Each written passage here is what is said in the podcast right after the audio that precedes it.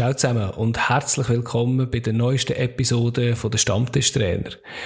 Trainer sind wie immer der Oli, der Fabio und ich, der Adi.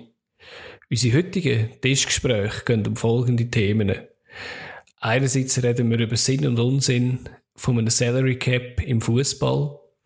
Nachher in unserer Top 3 Rubrik geht es darum, um die bleibendsten Fußballmomente wir lernen auch, dass nicht nur immer schöne Momente bleiben dürfen sein.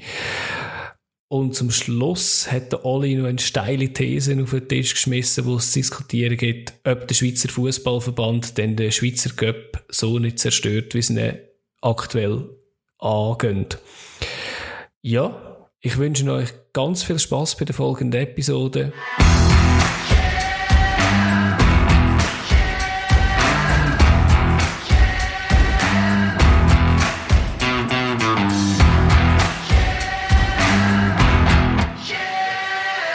Thema von dieser heutigen Woche ist der Salary Cap im Fußball.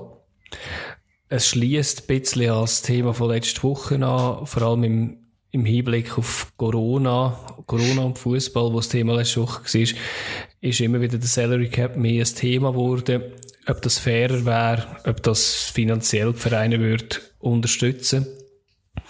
Wir werden darüber diskutieren, ob das Sinn macht, ob es einfach ein weiterer Versuch ist, ähm, den Fußball zu retten oder ob das vielleicht wirklich die, die Lösung von allen Problemen ist.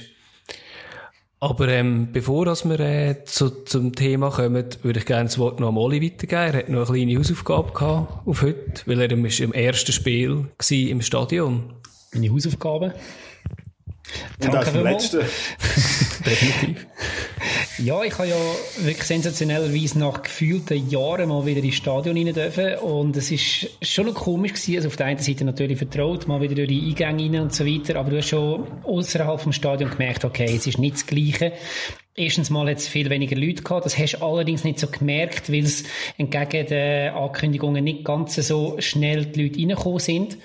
Dann hast du je nach Eingang, wo du, also je nach Sitzplatz, wo du kannst, haben ja nur Sitzplatz gegeben, hast du einen anderen Eingang gehabt und dann ist dann schon mal peinlich genau darauf geschaut worden, dass du deine Maske an hast was ja in meinen Augen auch Sinn gemacht hat.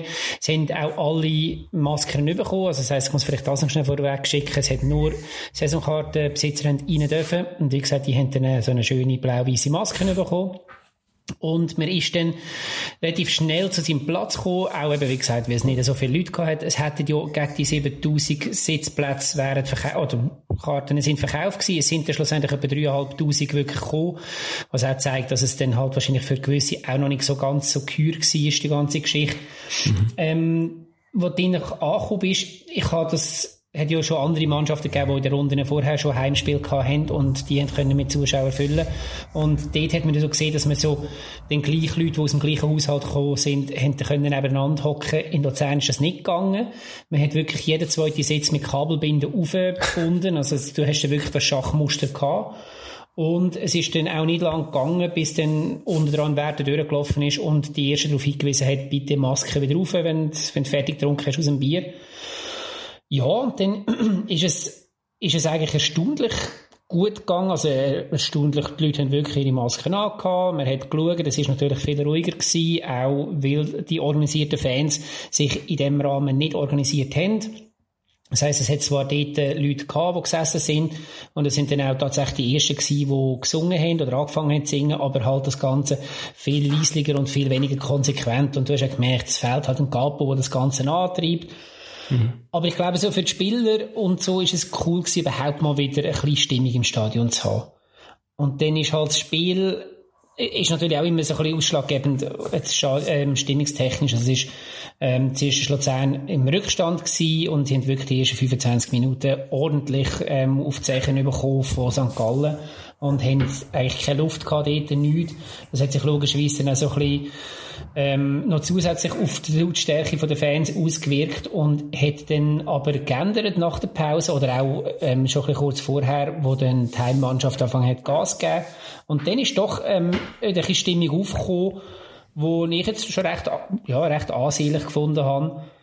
Ja, dann vielleicht Pause noch, dort ist man wirklich halt raus eine Wurst geholt oder was auch immer und ist dann gerade wieder auf den Platz zurück. Also die Leute sind sehr diszipliniert gewesen, darf man sagen. Wenn man sich jetzt fragt, ja, würdest also, wir wissen alle, mittlerweile sind ähm, die Regelungen verschärft worden. Es wird jetzt in Zukunft kein Spiel mehr geben. Ähm, gerade nachdem habe ich mich gefragt, würde ich mir das wieder geben? Ich würde sagen, ja, es ist besser als gar nicht, es ist besser als am Fernsehen. Man hätte können miteinander diskutieren, hast halt mega müssen lärmen, weil der nächste ein Sitz weitergesessen ist und du eine Maske angehabt hast. Aber grundsätzlich, ja, wie gesagt, ähm, besser als gar nichts und von dem her durchaus ein Erlebnis gewesen für mich. Hast du sicher auch äh, ein gutes Spiel? Es, es, hast sicher auch ein gutes Spiel verwünscht, oder? Ich meine, in der zweiten Halbzeit ist ja der, gerade in die andere Richtung gewesen, als die ersten 25 Minuten, wo du gesagt hast, einige hitzige Szenen und auch gute Chancen dabei gewesen, oder? Also, ist schon ja, spektakulär. die das gewusst haben, dass Luzern das Goal schießt. und zwar in einem ja. vorherigen Podcast schon angekündigt haben. Sind wir alle froh drum. Mm, ja, ich glaube, die Halbschweiz, wo ihr dazu lasst, bekannt. Also, es ist momentan so, sie schießen einfach immer mindestens eins Goal. Sie bekommen halt auch mindestens immer eins. Ja. ja. Also wenn wir vielleicht noch ganz kurz auf, auf den Inhalt vom Spiel, also mehr, mehr auf die beiden Mannschaften, eben von Luzern, hast du jetzt schon etwas gesagt. Ich bin recht beeindruckt von St. Gallen in den ersten 25 Minuten, weil sie haben das Pressing so konsequent gemacht und klar, Luzern ist eine Mannschaft, die komplett neu zusammengewürfelt ist. Die haben auch noch Mühe gehabt, sich da zu finden. Aber das ist wirklich, die haben, die haben Luzern keine Luft gelassen. Luzern ist kaum hinten rausgekommen. Nur schon ein Aufbauspiel ist nicht möglich gewesen.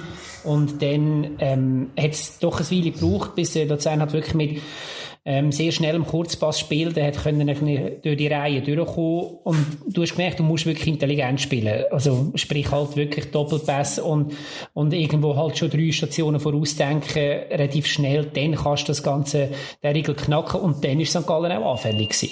Weil das haben sie müssen in die Retour, ähm, Retourbewegung kommen und in dem sind sie bedeutend langsamer gewesen als in die andere Richtung und dann ist es zu einem spannenden Spiel geworden. Aber es zeigt schon, wieso das St. Gallen so dort oben steht.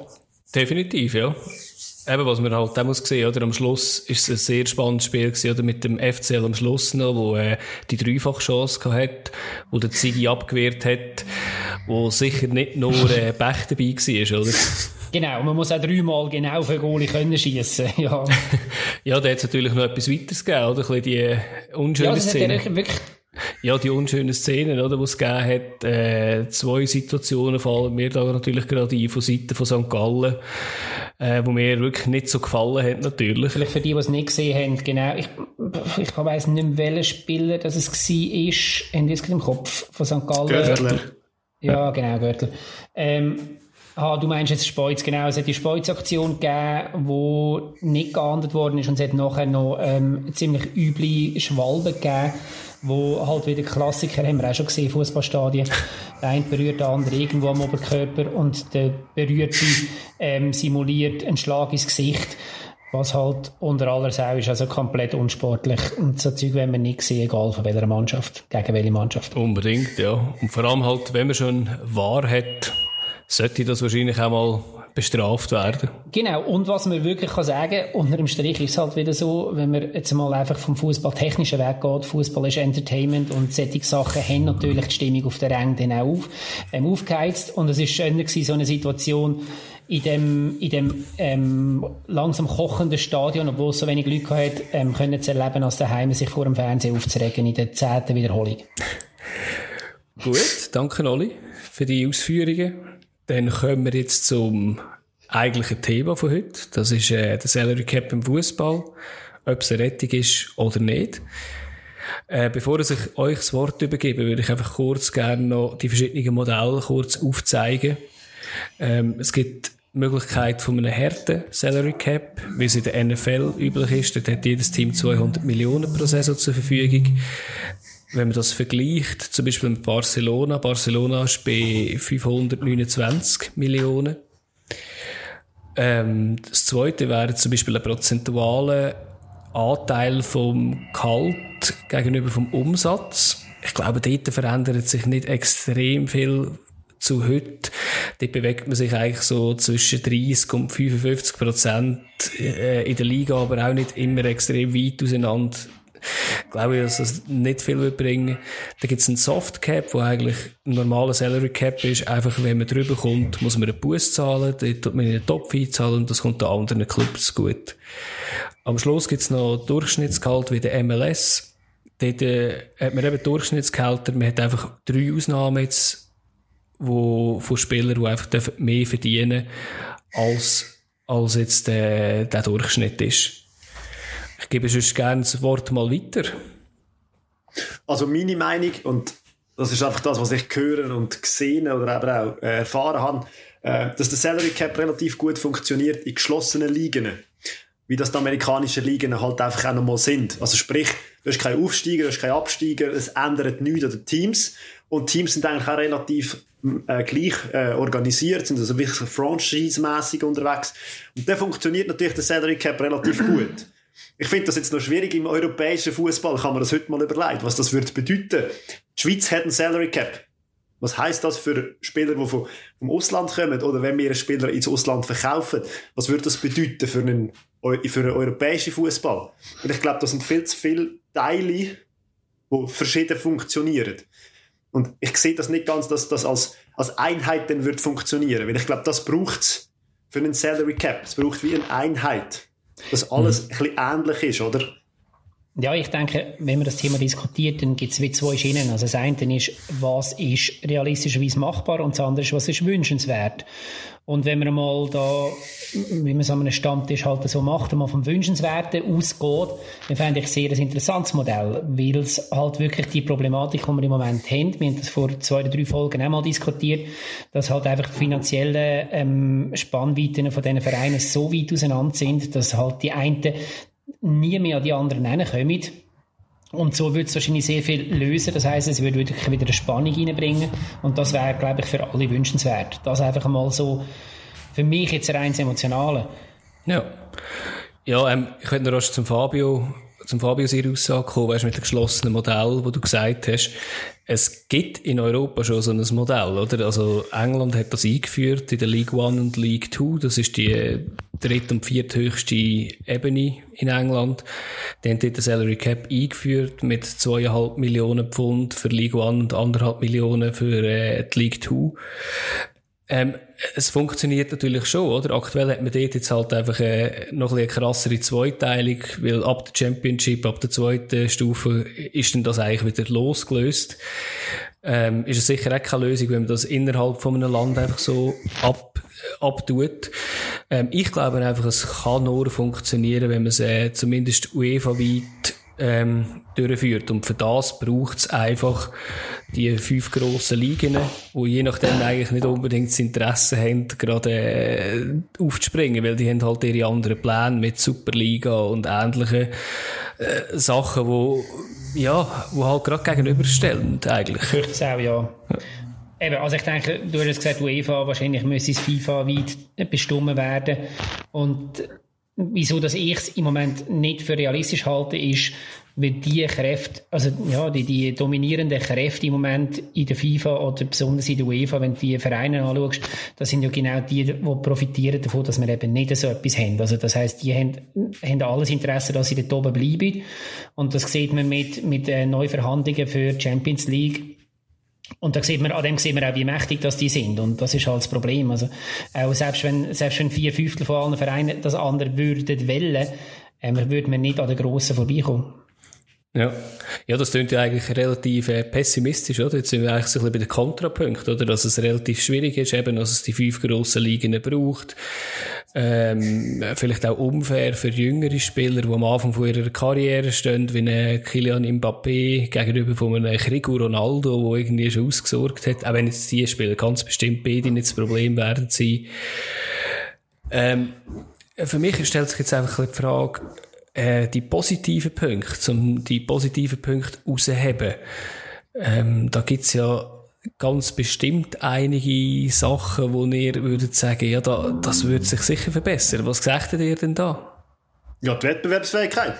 Absolut, ja. Also, also das, das, Genau, dass der Wettbewerb fair bleibt, dass man ausgeglichenere Mannschaften hat, dass man nicht Serienmeister hat, wie wir es jetzt ja in diversen äh, Ligen hatten in den letzten zehn Jahren.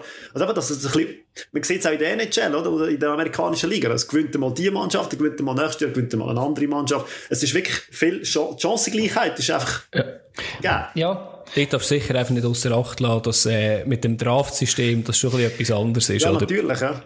Weil äh, eben, wenn du den besten Junior auf der ganzen Welt überkommst pro Jahr, ja, das hast du im Fußball nicht. ja. Wenn wir jetzt aber gerade bei den Junioren sind, nimmt mich Wunder, oder? Wenn wir jetzt mal ein bisschen in unseren grossen Kanton aufschauen, die Bundesliga, ähm, der FC Bayern hat aktuell einen Umsatz von 750 Millionen. Dortmund, ich glaube, etwa die Hälfte. Schalke ist auch relativ nah noch dran. Äh, Wenn wir jetzt so einen Salary Cap hätte, ähm, was denkt ihr? Äh, Würde es vielleicht nicht mehr Investitionen noch in die Jugendakademie geben oder die Jugendarbeit noch mehr ausgebaut werden? Äh, wäre das vielleicht eine Chance, oder, um irgendwie Junge mehr und schneller einzubauen als, als bisher? Oder denkt ihr, dass das eigentlich gar nichts bringt am Schlu Schluss? Ich habe das Gefühl, dass dann die Spieler, die eben dann in dieser, in dieser Liga würden spielen, und irgendwo gibt es sehr wahrscheinlich etwas anderes. Das ist jetzt nicht irgendwie negativ gemeint oder so, aber man sieht es ja jetzt schon. Ich meine, wenn ich Fußball spielen viel Geld verdienen und einfach so ein bisschen schütteln, dann gehe ich auf China, ich gehe auf Amerika. Dort verdiene ich genug Geld. Und es wird immer irgendwie noch etwas anderes geben, wo ich kann flüchten kann, wenn ich viel Geld verdienen und mich will verwirklichen Und ich glaube, das ist momentan einfach ein das Problem, oder? Du hast immer irgendwo verschiedene, jetzt Asien, ich weiß nicht, gibt es jetzt auch noch so ein bisschen Leute, die dort gehen Fußball spielen? Ja, frage ich mich halt schon. Und wenn wir jetzt mal von- dass das am Schluss geht. Wenn wir jetzt mal von diesen Makel weg schauen, was ich halt auch spannend fände, wäre, es, du hättest als, also du würdest halt auch zum Beispiel besser sehen, welcher Sportchef, nicht einfach welcher Sportchef hat am meisten Geld zur Verfügung, sondern welcher Sportchef kauft wirklich ähm, Perspektivenspieler. Also du hast ja dann noch bessere und schlechtere Spieler, das wird ja bleiben. Aber sie sind, und natürlich, du wirst ja dann, dann halt, wie du es von Amerika kennst, du musst dann halt dann die Überlegung machen, okay, investiere ich viel Geld für ein gut oder zwei gute und der Rest von der Mannschaft wird dann relativ günstig. Ähm, wir können das vom Kicker-Manager-Game oder so, wo wir auch schon probiert haben. Oder tue ich probiere die Mannschaft möglichst ausgeglichen ähm, aufstellen. Welche Positionen sind mir wichtig? Also ich gesagt, ich, ich fände es unglaublich spannend. Wie gesagt, wir reden jetzt in der Utopie, aber ich, ich Ja. denke, es wäre es wär wirklich mega spannend. Und wenn du vorher gesagt hast, eben von dieser Super League, wie gesagt, ich weiß, es wird auch nicht passieren, oder ich fürchte, es wird auch nicht passieren, aber theoretisch, wieso nicht, wenn sich die grossen, weiß nicht, also ob das so 12 oder 20 wären, abkapseln, wäre vielleicht dann der Weg frei, genau für den Rest der Vereine, genau so ein Modell vielleicht einmal sich zu überlegen. Ja, also ich sage dort halt das grosses Problem, dass es eigentlich nicht nur eine finanzielle Zweiteilung den Teams gibt, sondern auch noch eine sportliche Zweiteilung. Also das heisst eigentlich, dass dann vielleicht die beste englische Mannschaft nicht mehr in England spielt und die beste deutsche Mannschaft vielleicht auch nicht mehr in Deutschland. Also man immer weiss, die wären eigentlich dann noch besser, aber sind jetzt trotzdem Meister. Äh, ja, äh, muss man sich sicher anschauen. Äh, was ich halt finde, oder, was halt einfach juristisch extrem schwierig ist, es gibt so viele Schlupflöcher, oder? Jetzt zum Beispiel in dem Beispiel von dem Pilotprojekt von den, von den englischen Teams, League One, League Two, ist es so, dass, ähm, Bonizahlungen zum Beispiel, ähm, nicht dort reinzählen. Ist auch nicht so schlimm in diesen Ligen, weil die kommen nicht so weit im Cup. Aber das Gleiche, wenn das aufrechnest, oder? Äh, Wenn am Schluss der Man City sagt so, ja, wir tun die Vertrag rein, ähm, äh, Champions League Quali, wo du eigentlich ein Jahresgehalt rausziehst, muss man dir auch sagen, hm, ja, das, das wird wahrscheinlich, wäre wahrscheinlich nicht die Idee. Ich glaube, dort ist es wahrscheinlich einfach enorm schwierig, dass man alle juristischen Schlupflöcher irgendwie kann, kann abdecken, weil ich glaube nicht, dass alle wirklich sagen, ja, das, das wollen wir auch. Wir wollen auch ein faires System aufbauen. Weil ich glaube, da geht es einfach um zu viel Geld und da profitiert halt auch noch viel zu viele Leute von dem Ganzen, oder? Also, ja, weiss nicht, wie ihr das seht. Ja, Ja, und eben die UEFA, also in, Europa, es gibt ja schon Bemühungen, dass man das ein bisschen geregelter will haben. Aber ich meine, man sieht es am Financial Fairplay. Das wird auch einfach mit Füßen treten. Da achtet sich jetzt keiner dran. Aber es wären dann mal so ein bisschen Schienen in eine richtige Richtung, wo man könnte lenken. Aber eben, man müsste sie dann halt einfach konsequent durchsetzen. Und nicht, wenn der erste Verein halt mal sagt, okay, nein, wir gehen, wir gehen vor Gericht und dann so, okay, ja, dann, dann, ist, dann lassen wir es halt einfach sein. Aber Das Tragische, ja, das Tragische ist ja, wir diskutieren ja die und andere Versionen, wie wir einen Missstand im Fußball sehen. Ein Missstand, wo ich der Meinung bin, dass der früher oder später könnte dem ganzen Sport auf die Füße fallen. Weil es nämlich, also ich bin überzeugt, dass das irgendwo ein, ein Hardcore-Fan in welchem welcher Mannschaft auch immer, wo weiß, okay, es werden, es sind die letzten zehn Jahre die gleichen Meister geworden, es werden die nächsten zehn Jahre, irgendwann sich überlegt, wieso kaufe ich mir, kaufe mir das Saisonabo nur eines, oder wieso das, das Sky, ähm, Sky-Abo oder so. Und das Problem ist, dass, dass in meinen Augen halt einfach die entsprechenden Personen oder die, in diesen Ämtern, und das sind ja meistens dann auch irgendwo Leute, die noch mit den Vereinen zu tun haben, einfach null Interesse haben, den Sport irgendwo, und ich sage es ein bisschen dramatisch, zu retten, weil wir sind im Moment natürlich noch in den Boomjahr innen, mhm. aber und, und das finde ich so ein bisschen tragisch, dass das halt eben auch genau für solche Ideen, also das ist jetzt eine von vielen Ideen, aber dass für das null Bereitschaft da wäre und man müsste in meinen Augen einmal irgendwo ansetzen. Ja. Ich hätte jetzt noch eine Hypothese, die vielleicht ein bisschen streitbar ist. Bringen Sie. Hoffe natürlich, dass wir dann nicht alle gleicher Meinung sind, sonst haben wir ja gar nichts zu besprechen. Bin mir ziemlich sicher. Hoffen wir nicht. ja gut, eben meine Hypothese ist eigentlich, oder, ähm, man hat sich jetzt da im Fußball so ein Finanzsystem aufgebaut, wo so viele Leute davon profitieren. Alle wollen noch ein bisschen mehr gewinnen, alle wollen noch ein bisschen mehr abcashen eigentlich sollte der Fußball etwas Soziales, Kulturelles sein, wo in der Gesellschaft verankert ist und nicht nur einfach ein, äh, ein Fernsehprogrammpunkt. Aktuell ist es einfach so, oder, dass alle nach dem streben, irgendwie die besten und reichsten Gladiatoren von der Welt zu sehen, wo, wo einfach für uns irgendwie eine Show abliefern. Ich bin der Meinung, eben, schlussendlich bringt es auf lange Sicht nichts, wenn nur die VIP Tribünen äh, bestehen und äh, man sieht nur All-Star-Teams gegeneinander spielen. Ich würde auch behaupten, wenn es so weitergeht wie aktuell, dass sich sehr, sehr viele Leute von dem Spitzenfußball werden abwenden und wieder zurück zur Basis werden gehen. Und da rede ich jetzt von lokal und äh, regional, also ob jetzt das FC Emmenbruck oder äh, FC Solothurn oder ähnliches ist. Und äh, für, für mich wäre jetzt äh, die Frage an euch, ähm, seht ihr so etwas als realistisch oder glaubt ihr nicht daran? Also ja, die Entwicklung glaub, ist ja schon klein. Gibt es ja schon. Ja, aber ich glaube, die werden nie, ich, ich, glaube nicht, dass die wirklich groß werden. Also das, ich glaube, dass es das geht, dass das vielleicht vermehrt wird passieren, aber die, die allermeisten Fußballfans, die, die wollen, die wollen die grossen Namen sehen, die wollen, also mhm. auf dem Pausenplatz haben die Buben ähm, haben, haben die die Trikots an von denen Namen, wo man, äh, haben, haben das Ronaldo Trikot an, beispielsweise. Und, und, und das Was zeigt ja, das ist, die große Masse. Ja, natürlich. Aber das ist die große Masse und, und, ja, das ist natürlich auch am besten vermarktet. Das ist das, was am Abend im Fernsehen kommt. Das ist das, was man halt mit der Familie auch schaut. Und dann, ja, ich fürchte, dass das wahrscheinlich so eine Randgruppe wie, wie uns drei wird sein in Zukunft, wo auf diesen Tribünen beim FC Solothurn oder wo auch immer dann wird stehen. Und wir werden es wahrscheinlich gut haben. Und es ist ja schön. Schon immer Fan genau, alle Trikots daheim. Und es ist, ähm, und es ist ja schön, dass das geht und wir werden uns jetzt wahrscheinlich wohlfühlen. Also, das ist eine düstere Zukunft, aber aber ich glaube, die große Masse wird gleich am, am Mittwochabend Champions League schauen, Barcelona gegen, schieß mich tot. Also das wird bleiben bin da nicht ganz einig mit dir, Ali. Und zwar, ähm, also gerade letzte Diskussion geführt über das Thema.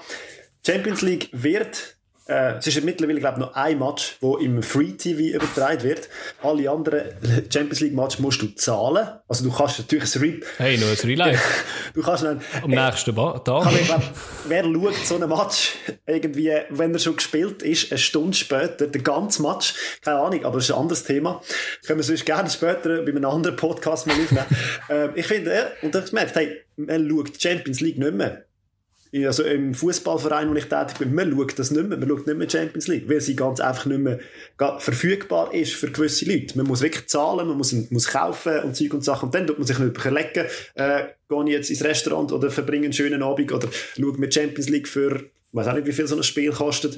Und ich glaube, dort merken die Leute schon langsam, dass es ein bisschen, äh, der Fußball wieder merkt, hey, man will wieder etwas Reales. Also eben, selber Fußball spielen oder geh halt den Kollegen zuschauen am Wochenende. Aber ist denn, die Liebe, Entschuldigung, ist denn die Liebe zu dem Sport so groß, dass man dann sagt, okay, ich kann Real nicht mehr sehen, dann, ähm, dann geben wir doch den FC Litau. Also eben, ich glaube, das sind Leute, wo du sagst, die, mit einem Fanliebli rumlaufen, das sind ja vor allem Kinder. Genau. Und Kinder werden mit dem in Berührung treffen. Und die Frage ist, können sich das Familien in Zukunft überhaupt noch leisten, an einem, an einem Mittwochabend oder an einem Dienstagabend die Champions League schauen? Wenn sie das nämlich dann auch nicht mehr sehen im Fernsehen, kommen sie ja gar nicht mit dem in Berührung.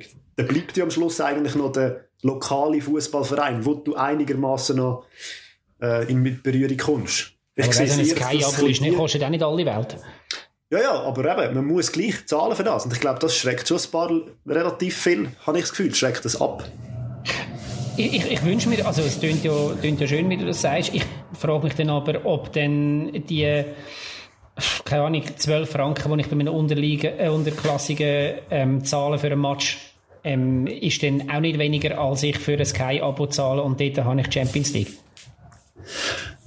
Ja, Gut, das eine schaust du daheim, das eine schaust du daheim vor dem Sofa, sehr wahrscheinlich. Mhm, Allein das andere gehst du mit den Kollegen anschauen.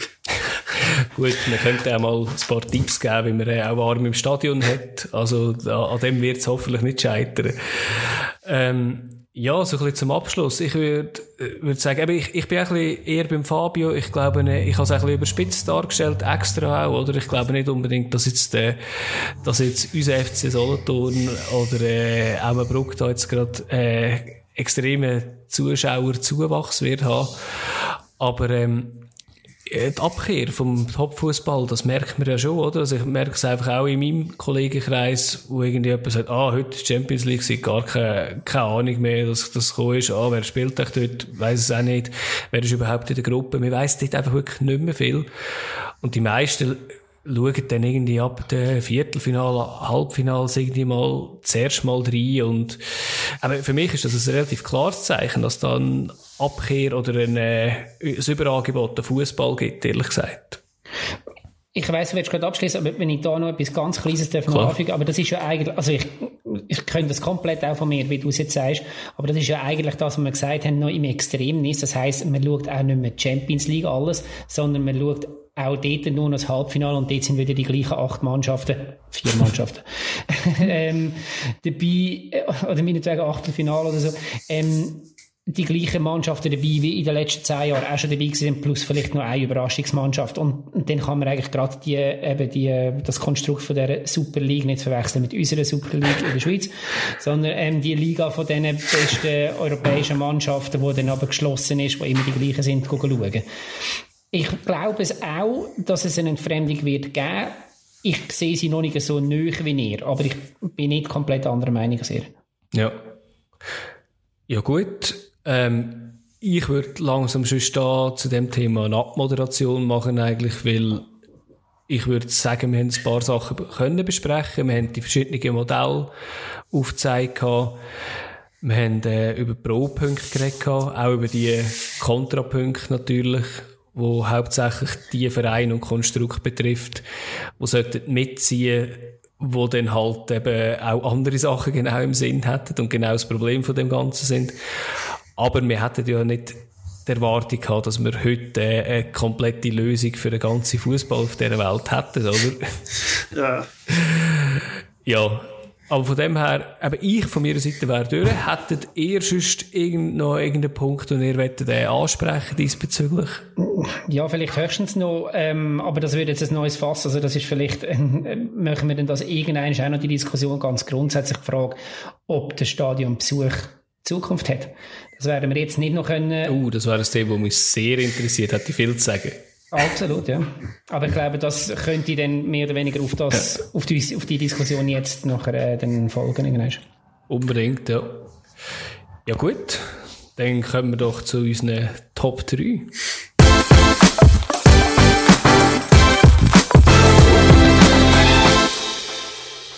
Ja, und dort wird es heute extrem emotional.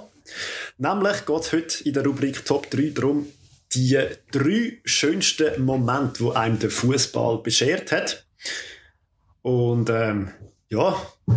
Sorry, darf ich ganz schnell etwas fragen? Müssen sie schön sein? Oder darf es einfach bleibend sein? ja, aber ja. Also für mich, ja, schön bleiben. Also ich nehme an, wenn da etwas geblieben ist, dass es dann für dich auch doch eher einen positiven Effekt gehabt hat. Ja, ich habe schockierenderweise gemerkt, dass zwei von meinen grossen drei Momente sind Niederlagen gewesen. Aber äh, ich wollte noch nicht zu viel versprechen. Wird spannend. Du bist einfach ein Masochist. ja, ja, gut. Vielleicht liegt es an mir. Ja, wer will anfangen? Adi, fahr doch du an. Ja, gut. Ja, mein, mein Moment hat äh, am 13.05.2010 stattgefunden. Das im äh, Ausweichstadion Gersag in. Das war der zweitletzte Spieltag der Saison. FCL gegen IB. In dem Spiel ist einerseits für IB darum gegangen, mit einem Sieg wären sie Meister gewesen. Ähm, der FCL hätte seit 97 wieder mal können europäisch dabei sein ähm, wir wollten ja nie, dass äh, jemand andere in seinem Stadion eigentlich Meister wird. Das ist immer irgendwie so ein bisschen, äh, etwas Unschönes, das mitzuerleben. Ähm, ist es denn nicht gewesen, weil, wie wir alle wissen, IB hat nicht nur das Spiel verloren, sondern nachher auch noch den Showdown daheim gegen FCB im eigenen Stadion. Ähm, wie es rausgekommen ist, es ist ein 5-1 geworden für den FCL mit der grossartigen Leistung so zur Halbzeit 3-0 geführt. Nelson Ferreira in der zweiten Minute schon. Dann der Christian Janu mit seinem ersten von zwei Goal. ist ein bisschen ein Glücksgoal gewesen, sage ich jetzt mal, ein bisschen abgefälscht auch. Blur im Kunkeli. Das 3-0 kurz vor der Halbzeit. Nachher noch eins Christian Janu in der zweiten Halbzeit, bevor der Seydou Dumbia dann äh, die ganze FCL-Mannschaft eigentlich austrippelt hat und sein 30. Goal geschossen hat, wo er wieder gezeigt hat, dass er einfach der Beste war zur Zeit. Und am Schluss noch der Nico Segrist mit seinem ersten Saison-Goal dort, wo er einen Abstauber gemacht hat. Ähm, ja, das ist sicher schön gewesen, das Spiel, aber nachher halt eben auch, mir ist äh, in die Stadt gegangen, es war ein Donnerstagabend gewesen, wir hat einen Marsch gehabt bis zum, äh, wir hat einen Marsch gehabt zum Schweizer Hof, ähm, hat dort, glaube ich, ein bisschen das Personal ein überrascht, dass da plötzlich jetzt irgendwie eine Horde von extrem euphorisierten Leuten ankommt. Äh, vielleicht noch aus der Schweizer Hof, das Hotel am See. Das eine Hotel in Luzern. ja, genau, das eine Hotel in Luzern, sorry. Ja. Ähm, ja, eben, ich glaube natürlich, eben, das ist eine riesen Party, dann nachher auch noch gewesen, sehr emotional, alle wirklich sehr euphorisch.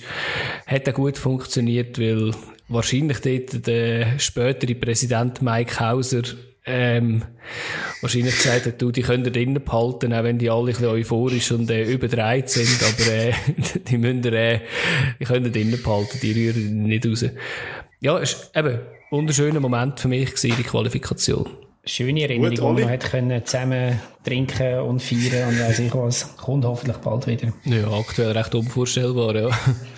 Ähm, mein Platz 3 ist ist ein Moment, wo mir geblieben ist, obwohl es viel, viel trister ist als deine, dein Moment. Und zwar ist, gehen wir zurück ins Jahr 2018, 22. 12. um genau zu sein.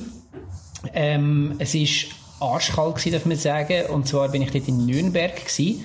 Christkindlesmarkt gefunden, ja, gehen wir doch noch schnell die Bundesliga schauen. Nürnberg, ja, okay, die sind dort äh, Tabellenletzt gewesen, haben seit elf Spielen nicht mehr gewonnen und haben auch das Spiel verloren gegen Freiburg und man hat gewusst, okay, das wäre jetzt also eins, das müsste jetzt eigentlich wirklich noch, wenn es irgendwie, wenn eine Chance hat, zum oben bleiben.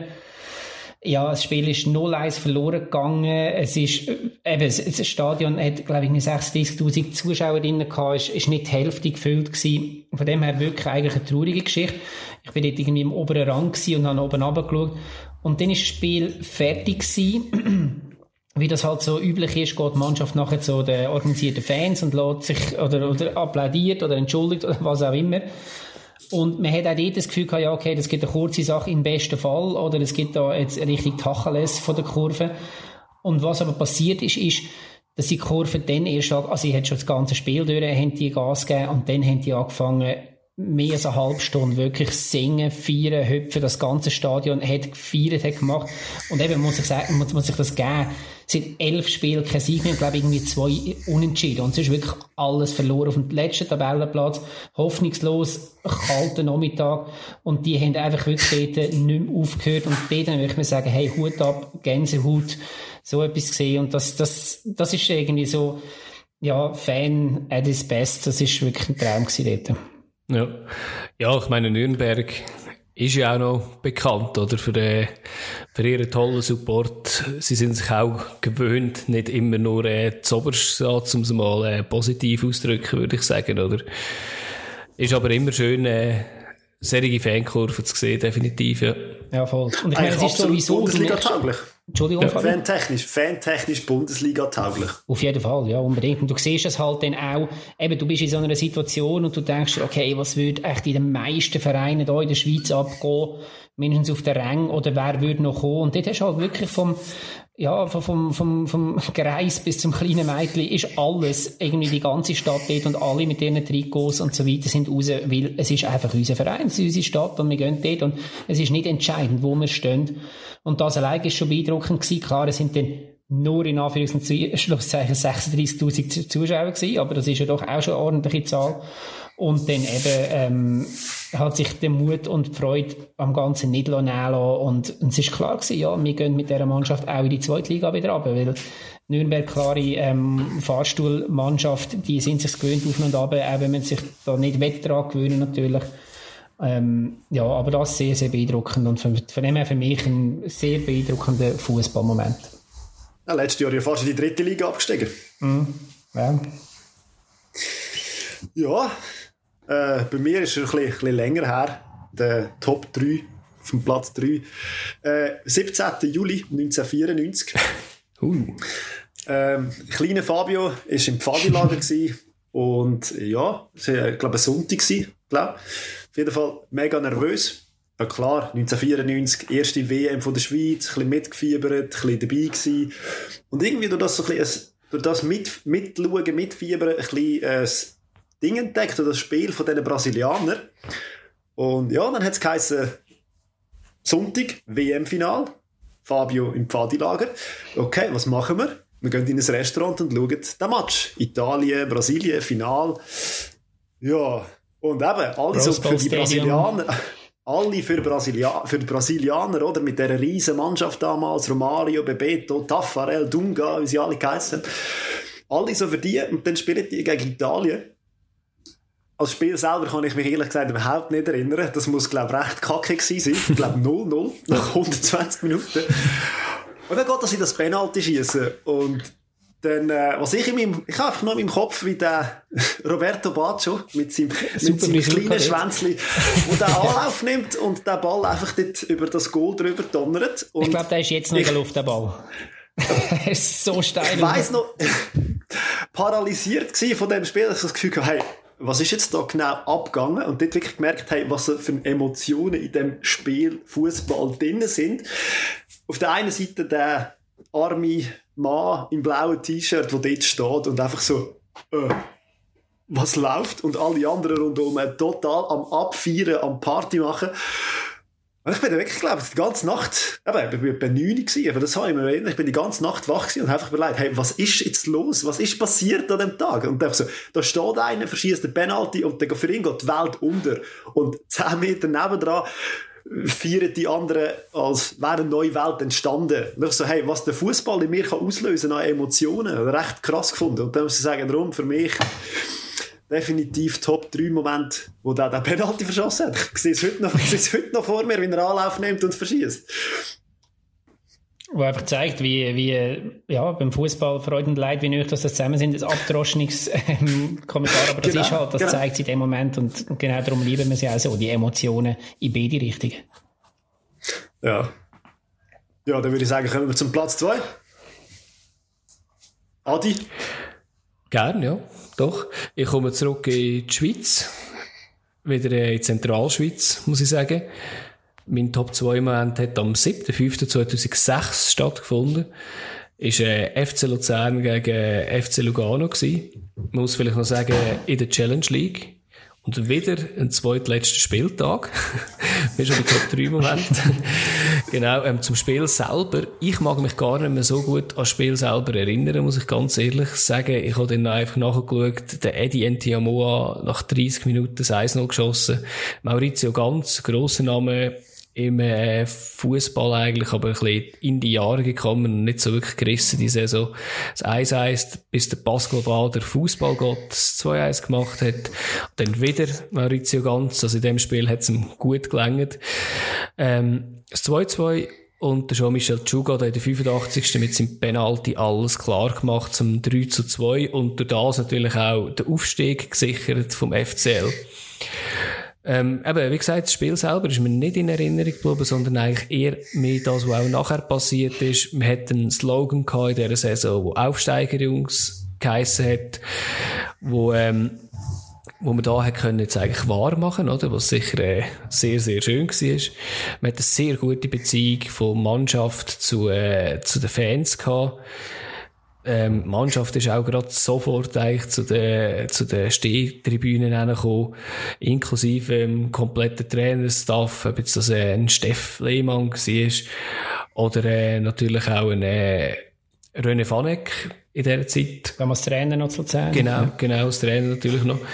Ähm, ja, die haben, äh, René Vanek ist dort hingestanden und hat alle auf Knie gezwungen eigentlich, also, ähm, bevor er eine grosse Ansprache gehalten hat. Und das ist aus meiner Sicht eben äh, recht, recht lang gegangen, bis wirklich der, der hinterste und letzte auf den Knie war und er seine grossartige Ansprache hat dürfen halten keine Arthrose in der hintersten Reihe. ja, nie, genau. mehr, nie mehr ist. Ja, genau, genau. Ja, und dann am Schluss irgendwie noch der Jean-Michel Tschuga auch noch dürfen als Mikrofon und, äh, ist recht lustig gewesen. Irgendwie sind Sachen gefallen wie, äh, Scheiß Lugano oder, äh, statt Ausrufezeichen ist dann Ausrufe Scheiße geworden, ist ihm, ist ihm dann irgendwie so ab, etwas, wo man ein bisschen weniger normalerweise von, von Fußballprofis eigentlich dann, äh, auch gehört, ja. Hätte nicht so gut Deutsch können. Es war wirklich keine Absicht gewesen. Nein, definitiv nicht. Nein, definitiv nicht. Nein, und, ja, halt eben der Aufstieg dann wieder äh, in die Axpo Super League dort, das ist, ähm, hat die grossartige Saison mit sehr vielen äh, Goal, eben Torschützenkönig Jean-Michel Tschouga mit 27 Goal krönt am Schluss. Mein Top 2, ja. Ja, ich glaube, können wir uns alle daran erinnern. Grosser Moment gewesen für alle Luzerner. dann, dann mache ich doch weiter mit meinem Nummer 2. Ich gehe wieder ein bisschen auf die internationale Schiene. Ähm, ich nehme es ja nicht ab, ich probiere es jetzt gleich einmal. Was äh, kommt euch etwas, oder könnt ihr es irgendwie erahnen, wenn ich euch das Datum sage, oder das Jahr oder so? Ist schwierig. Cool. Ich, ich, das, du, du, du euch ein bisschen daran hinführen. Das erste Datum, 16.11.2005. Es war keine WM und keine EM. Gewesen. Das heisst, Nein, es war kurz vor einer WM. Gewesen. Es war es ist Quali für Deutschland, gewesen, für die WM Quali für Deutschland. Ah, ist das in Istanbul? Gewesen? Jawohl, jawohl. die Schande von Istanbul ist Sehr. Moment Nummer zwei. Ähm, Im Prinzip gar nichts Schönes, aber ähm, etwas, wo, wo halt, glaub, jeder, wo das, wo das gesehen hat oder wo das mitbekommen hat, ist, ist das Bluben. Ich glaube, bin ich mir ziemlich sicher. Es ist, vielleicht zu uns nochmal schnell zurückerinnern, es ist eben WM-Quali für die WM in Deutschland und ähm, die Schweiz hat ein Hinspiel in, oh, das nicht in der Schweiz, aber ich weiß nicht, ob es weiß nicht, ob es Basel oder Zürich, äh, eh, Bern, weiß es wirklich nicht. Ähm, haben sie gewonnen, haben sie ähm, 2-0 gewonnen und dann ist dann ist es zurückgegangen und, in, und es hat im Vorfeld schon sehr viel, also Stichelei ist ja noch lieb gesagt. Ähm, Schikane, oder? Vor, vor allem von der, genau, von der Boulevard, aber schon vorher von der Boulevardpresse gegenseitig irgendwo aufgeheizt und nachher ist mir dann, ist die Mannschaft in Istanbul angekommen und ist am Flughafen schon von einer wütenden Horde empfangen worden. Es hat wirklich Szenen gegeben, wo, wo ja, also, das darf nie passieren. Und dann hat das Spiel angefangen. Das heisst, zuerst hat es mal Nationalhymne gegeben mit einem unglaublichen Pfeifkonzert für die Nationalhymne. Und dann hat das Spiel so ein bisschen seinen Lauf genommen. Das heisst, Alex Frey hat relativ schnell einen Penalty dafür versenken zum 1-0, was natürlich die Stimmung nicht beruhigt hat auf der Rang. Dann hat, dann ist, Türkei, ähm, zurückgekommen, hat noch drei Goal gemacht, bis dann, der, der ähm, nicht der Hugo, der, Streller. Helfen wir schnell, Streller ganz genau das 3-2 gemacht, was, äh, gemacht hat, was ähm, bedeutet hat, dass die Türkei sich nicht qualifiziert hat und die Schweiz eben schon. Und dann ist, ist der Schlusspfiff gekommen und dann sind wirklich wortwörtlich alle dem gebrochen. Dann sind Spieler in die Katakomben gesprungen, aber nicht ohne sich vorher mal noch ordentlich ähm, die zu geben, beziehungsweise man hat sich dann dort äh, gegengt, man hat in den Katakomben weiter gerangelt. Es sind Funktionäre irgendwie plötzlich ähm, hinterführen gekommen, die sich auch noch an dieser Keilerei betätigt hat. Was, was an der Rang passiert ist, wird man eh nicht wissen. Also es ist dort wirklich drunter und drüber gegangen. Man hat live Fernsehbilder gesehen zum Teil. Ich erinnere mich dort noch an, einen, äh, an einen von den Degens, wo ein Interview gegeben nachher müssen davon springen. Er gesagt, sie kommen, sie kommen, schauen dort hinten.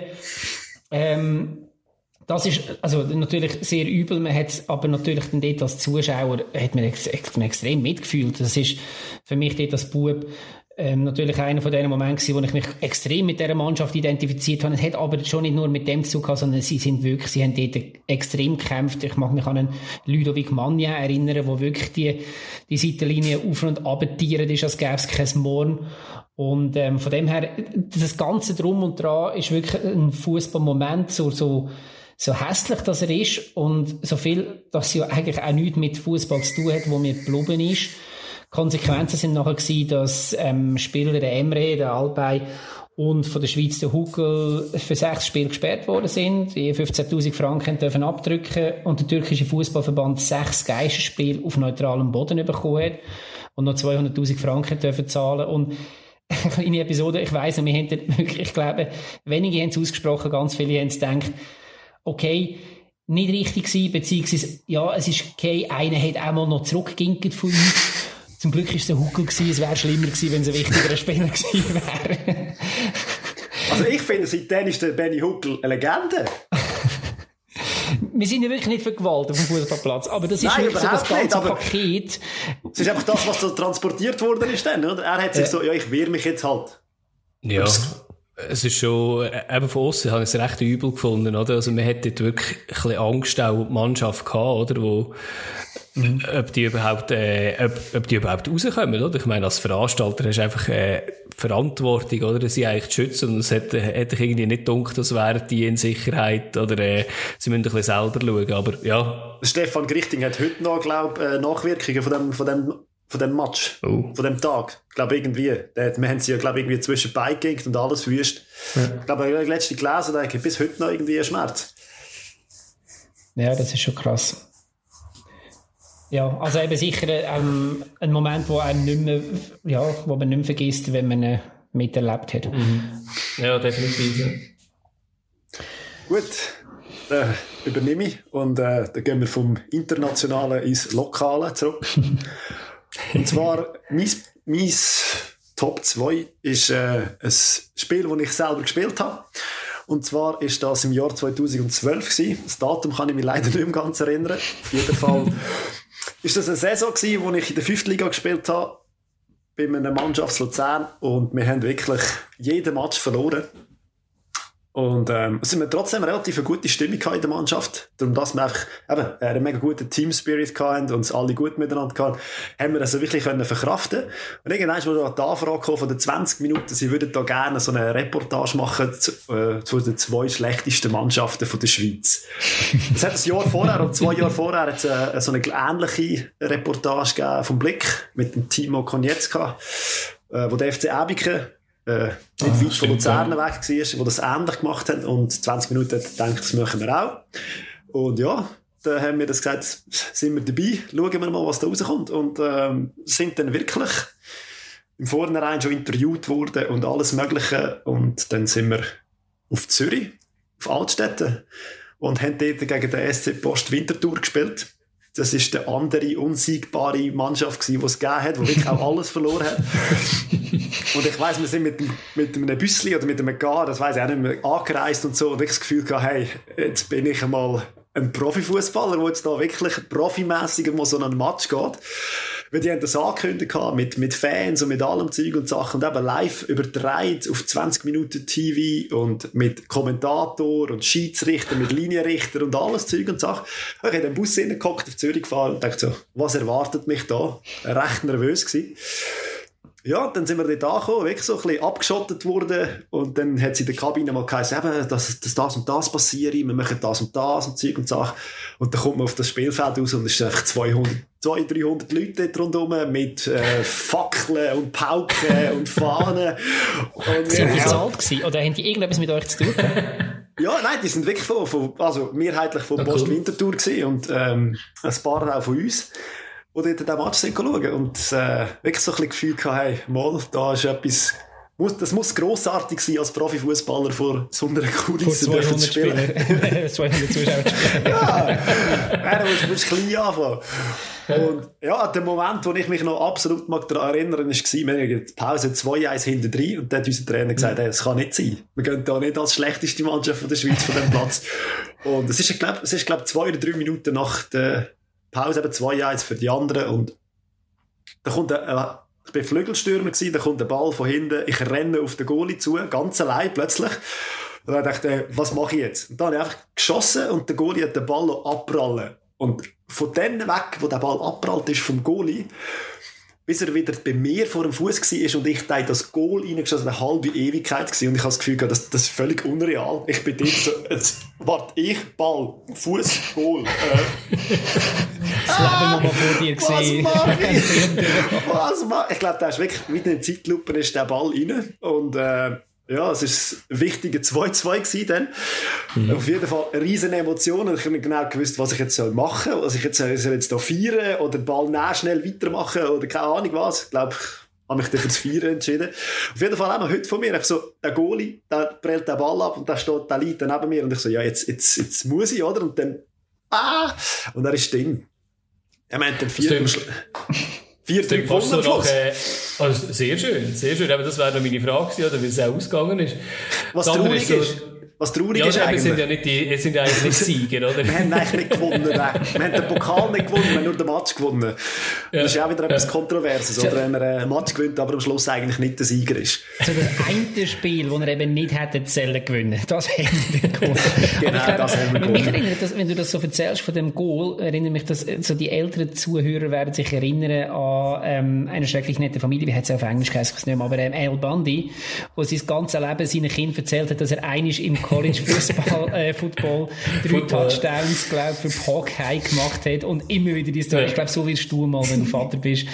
und damals gegen Post Winterthur, das war mein grosser Moment. Ja, Papi, es ist okay, wir kennen die Story. Ja, erfreulicherweise gibt es das ja. Also für alle die, die uns jetzt zulassen und glauben, dass der erzählt irgendetwas, das Video gibt es 20 oh. Minuten, man kann auf dem Archiv, man kann es immer noch anschauen. Der mit den Film. Das, das Goal kann ich schon anschauen. Das, das Goal muss man noch sehen. Ja, ja. Weil eben, so wie es du erzählt hast, das hat mich jetzt eigentlich nur an etwas anderes erinnert. Früher hat es da die Superkicker gegeben, die komische asiatische Fußballsendung, genau, der Tsubasa, die nichts mit Fußball zu tun hat, wo immer über die Erdkrümmung hat müssen rennen und irgendwie drei genau, Meter der so lange gehabt, bis er das Goal gemacht hat. Ja, voll. genau, eben, ist wahrscheinlich wirklich so. Wahrscheinlich bist du auch uhren weit oder? Die Sonne ist äh, dreimal hinten auf und ab in dem, ja, ja, voll, geil. ja, aber es hat wirklich so getönt, ja. Aber ich werde mir das müssen anschauen noch, ja. Können wir echt den Link vielleicht ähm, auf unserer Instagram-Page noch, noch anhängen? Oh, das, das könnte man noch machen. Das kann, ja. das kann man sicher machen. Ja, das sind grosse Momente. Ja. Aber kommentiert worden ist der Match übrigens von einem von den Shooter, für die, die das noch etwas sagt. Oh, Eben so Loka Lokalprominenz oder einfach Prominenz, die diesen Match dann kommentiert hat. Also, das ist wirklich... Äh, Sitcom, gell? Mit diesen, mit Wallis. Genau, das ist, Wallis ist, ist grossartig. Das Hu ist Hu vom Fußball ist dort vertreten in dem Match. Und du. Und ich. Nein, ich bin äh, mittendrin steht nur dabei, würde ich so mal sagen. Schön, schön. Ja, gut. Geiler Moment. Kommen wir schon zum Nummer 1, oder? Ja. Ja, kommen wir zum Eis. Ich weiss nicht, ob das irgendwie eine Deckungsgleichheit könnte geben. Ähm, ich fange einfach mal an. Ähm, für mich ist es wieder ein FCL-Spiel, wie langweilig, dass mal nicht der zweitletzte, für das mal nicht der zweitletzte Spieltag, sondern wirklich ein aller, aller, allerletzter Spieltag, sondern sogar nach der Saison. Ein Barrage-Rückspiel und das letzte Spiel auf der Almend, 13.06.09. Äh, nachdem der FCL 1-0 den Sinn verloren hat, hat es das legendäre Spiel gegeben, ähm, eben das letzte Spiel auf der Almend, wo 5-0 ausgegangen ist.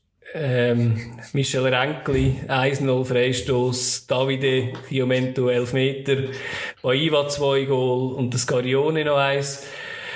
Ähm, äh, ich glaube, das Spiel selber, oder, ist irgendwie so nach, nach 3-0 hat man langsam gemerkt, okay, jetzt, jetzt ist es langsam in trockenen Tüchern, nachdem man äh, das Hinspiel ja 1-0 verloren hat und hat sich ein bisschen auf den Abschied von der altehrwürdigen Allmend konzentrieren. Schon vorher eine grossartige Choreo über, über die ganze ganze Stehplatztribüne, wo noch die Haupttribüne war, also auch von der Länge her, also in der Breite war, wo das Theater symbolisiert hat, wo geheißen hat, Bad Guys in Action, letzte Vorstellung Ein Spruchband, geheißen es gibt, es gibt manchmal Tage im Leben, da muss man mehr als alles geben. Da ist alles Mögliche passiert. Und nachdem er geführt hat, alles irgendwie im Sack gehabt, klopft doch irgendein Knallkörper neben einem Linienrichter und es wird darüber diskutiert, ob man das Spiel abbrechen will. Und ich glaube, was zu dem Tag passt hat, oder, ist der Walter Stierli als unser Präsident, der im Anzug zu der Tribüne überkommt und so richtig hässig ist, also, und gesagt hat, möchte dem Team den, den Aufstieg nicht kaputt oder den, ähm, den Klassenerhalt nicht kaputt. Und der ist im Anzug da gestanden, in der prallen Sonne, hat geschwitzt, sich wahrscheinlich einen üblen Sonnenbrand geholt, hat noch eins, zwei gute Bier bekommen.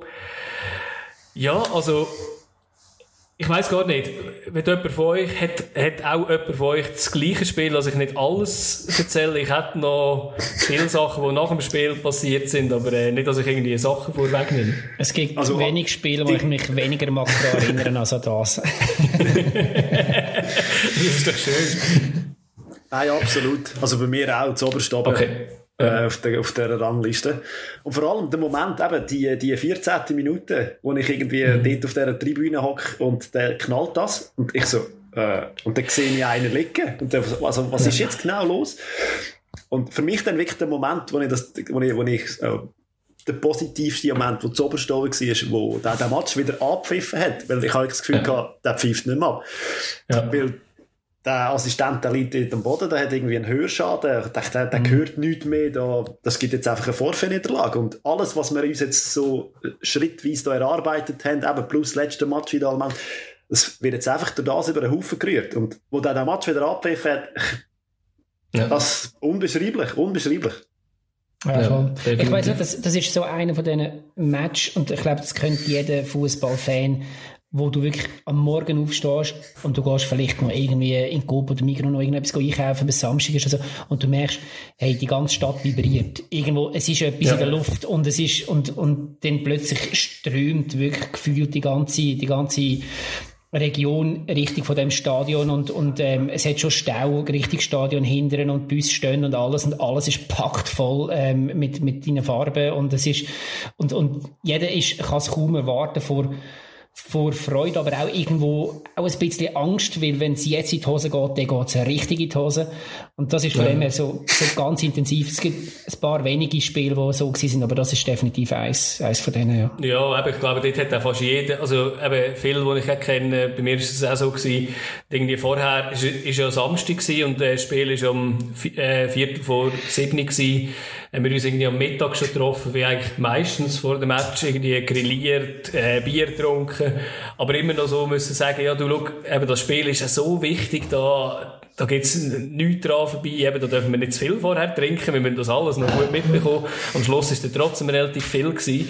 Ähm, aber eben, ich meine, das ist so viel Euphorie da drin gewesen, wo einfach hast müssen sagen, das ist, was ich auch müssen sagen ist, abgesehen von dem Knallkörper, wo man muss sagen, das ist immer noch etwas vom Schlimmsten. Ich weiss, ich bin dort wirklich ganz vorne an der, äh, an der Abschrankung eigentlich gestanden und äh, der ist über, irgendwo über mich hineingeflogen. Ähm, das ist einfach ein Negativmoment in, der, in dem Spiel. Aber man muss sagen, nachher auch, wie der Club und die Fans zusammen geschafft hat, das ist etwas gewesen, was ich wenig gesehen habe. Oder? Also, der Club hat dann auch wirklich am Capo ähm, das Mikrofon übergeben und hat dürfen einen Countdown abzählen, wo alle dann haben dürfen aufs, aufs Feld säckeln. Das habe ich einfach, das habe ich grossartig gefunden, oder? Und das ist, äh, das war ja, ein also- ehrwürdiger also, Abschied von Dalment. Auf jeden Fall. Eben, wenn der Knallkörper ja. nicht gewesen wäre. Und man verbindet es halt jetzt immer mit dem.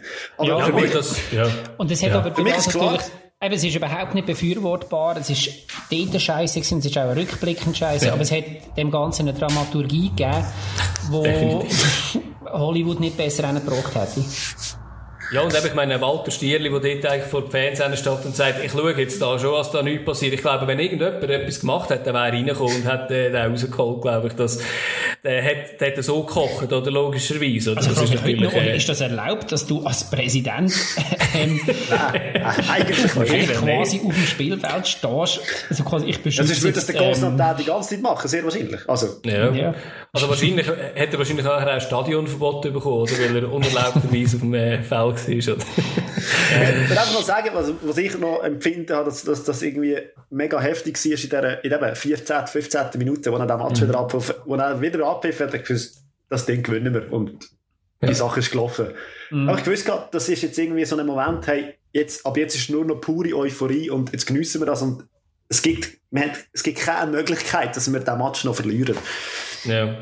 Was natürlich schon auch ist, oder? Also, was, was mega schön ist für uns als Luzern-Fans, ähm, es gibt natürlich auch die anderen Situationen, oder? Also, ähm, vielleicht haben jetzt auch alle anderen Fans aus dem FCL schon lange abgeschaltet, weil sie einfach sagen, ja, du, jetzt ist es ein bisschen zu Luzern-lastig gewesen. Aber, ähm, ich meine, weißt, wenn man überlegt, äh, das alte Espenmoos, wo, wo ich immer sehr gerne war als Luzern-Fan auch, einfach an Auswärtsmatch, die haben natürlich einen ganz traurigen Moment gehabt, oder? Das letzte Spiel, ich bin jetzt gar nicht sicher, ob es auch um Abstieg gegangen ist, aber die haben auch verloren dort.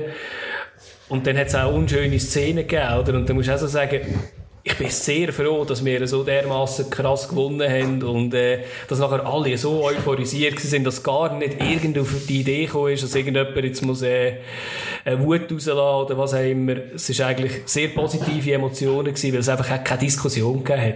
Mhm. Aber also so es ist sicher ein riesen Glück, riesen Glück. Also. So nah er, erleben das ja auch nicht alle Generationen. Aber ich meine, wir sind Nein. in der alten Alment gross geworden, dann in ein neues ja. Stadion und ich meine, so der, der Wechsel gerade, das erleben ja nicht gerade alle hautnah mit und ich finde, ja. es ist, ja, ein ich, was, ich, was ich jetzt da eben noch spannend finde, oder was, was sich jetzt, glaube ich, noch zeigt, und eben, es ist jetzt halt ein bisschen sehr FCL-lastig, aber das, ja, ich glaube, das ist jetzt bei dem Thema Moment ist es klar, dass das jetzt bei uns natürlich nicht durchscheint. Mhm. Ähm, aber was jetzt halt da einfach für Luzern klar zeigt, und das, das können vielleicht Leute irgendwie aus, aus Thun oder St. Gallen oder, oder einfach, einfach Orte, wo auch schon länger nicht mehr Meister geworden sind, oder eigentlich kein Thema ist, dass sie bald mal wieder Meister werden, ähm, vielleicht auch nachvollziehen. Und das ist, aber ich finde es noch witzig, unser grösster Moment, oder ein, ja, ich glaube, das könnten wir jetzt alle nennen, ist, dass wir in der, in der Liga geblieben sind, in dem Moment. Also wir reden jetzt nicht von einem Cup-Final oder von einem Meisterfeier mhm. oder irgendetwas, sondern es, es, ist wirklich, es ist darum gegangen, steigen wir ab oder nicht. Also nachher hast du gleich mhm. müssen eigentlich sagen, auf dem Papier, es ist eine missratene Saison gewesen. Und, mhm. Definitiv, ja. Aber es ist, aber in dem Moment haben wir uns irgendwie halt auch genommen dort. Und das ist, ja, das, das finde mhm. ich, finde ich noch interessant und eindrücklich. Was so lustig war, oder? Wir haben jetzt kurz eben noch einmal über den Knallkörper geredet, wo, Angst, wo wir Angst hatten, dass es abgebrochen ist. Ich habe gerade diese Woche noch einmal äh, in so FCL-nähen äh, Quellen äh, gehört. Es war noch lustig gewesen. Wir, wir haben nach dem Spiel, das abgepfiffen worden ist, hat es noch ein Konzert gegeben von zwei ähm, Hip-Hopper aus Luzern. Und ähm, äh, das ist Teil vom Sicherheitskonzept gewesen, oder? Dass man die eigentlich aufs Feld schickt, dass die uns ähm, drei Minuten lang bespassen. Weil das ist irgendwie eine Zeit gewesen, glaube wo die Liga vorgegeben hat, da und da darf nichts passieren, da darf niemand aufs Feld und so. Weil dort haben sie ein bisschen Angst gehabt, oder? Dass irgendwie dass dann irgendwie, dass irgendwie am Schluss noch falsch äh, gewertet wird, oder? Wenn jetzt dort irgendetwas würde Schlimmes passieren, oder? Wenn jetzt alle aufs Spielfeld säckeln in der 92. Minute und das Spiel nicht fertig ist, dann wäre das natürlich Horror gewesen, oder? Irgendwie ein Storfee hätte das können sein. Und dann haben sie wirklich einen künstlerischen Act eingebaut als Sicherheitskonzept. Das, das ist absolut grossartig. Schöner Moment. Und, und äh, schöner Moment, ja. falls er uns zulässt, Christoph Erhardt, danke, dass du weiter auf dem Platz geblieben bist. Danke Trotz Hörschaden. Unser, anscheinend ist der, der Mannschaftsarzt vom FCL hat ihm Kaugummi gegeben und hat gesagt, weißt, wenn du viel auf dem rumbeißt, bringst du das Ganze auch, äh, merkst das sicher nicht mehr so. Ähm, vielleicht müssen wir auch ihm danken sagen. Ich, ich weiss leider nicht mehr, wer das äh, damals war, aber äh, sicher auch ein grosses Dank, dass der nicht gesagt hat, oh ja, nein, da musst du gerade ins Spital. Nicht vorstellbar, wenn er ein Fußballer gewesen wäre. Ja. Wo wir jetzt letzte Wochenende gesehen haben, wenn man doch ein bisschen an der Schulter berührt wird, wie man sich das Gesicht hat. ja, ja. Ja, schön. Also äh, sind wir eigentlich, haben wir alle das als Top 1 Moment? Nein, ich habe einen anderen. Nicht... Ah, du hast einen anderen. Also, ah, schön. Okay. Also das ja. ist natürlich ja. ein grosser Moment gewesen, das ist klar, aber ich habe ja. mich jetzt noch für etwas anderes entschieden. Und zwar ist das 2010 gewesen. Dort war die WM in Südafrika gewesen und ich hatte dort das Glück gehabt, dass ich ein Semester in Berlin studieren Und die Wochen, wo WM war in Berlin, ist, muss ich wirklich sagen, etwas vom, vom Geilsten gewesen, was ich fußballtechnisch erlebt habe. Das ist so eine also einfach, das, das ist natürlich riesig groß und du hast einfach gesehen, wie in dem Land, das sind wahrscheinlich andere Länder wie Italien, Spanien und so weiter, wäre das Gleiche. Und Deutschland oder England. Und Deutschland ist halt einfach auch eine Fußball angefressene Nation. Und es ist dort äh, wirklich, du hast können durch Viertel, wo viele Restaurants sind, laufen und alle haben Fernsehen draussen gehabt und du hast Du hast eine halbe Stunde laufen und du hast keine Sekunde von dem Spiel verpasst. Und überall ist nur um das gegangen. Ähm, du bist in der Fanmeile auf der Straße vom 17. Juni gewesen, zwischen dem Brandenburger Tor und der Siegessäule. Und zusammen mit mehreren hunderttausend Menschen. Und wenn dort, das, wo dort eins noch gegen Ghana passiert ist, dann vibriert halt der Boden. Also das ist, das ist unglaublich, so groß auch.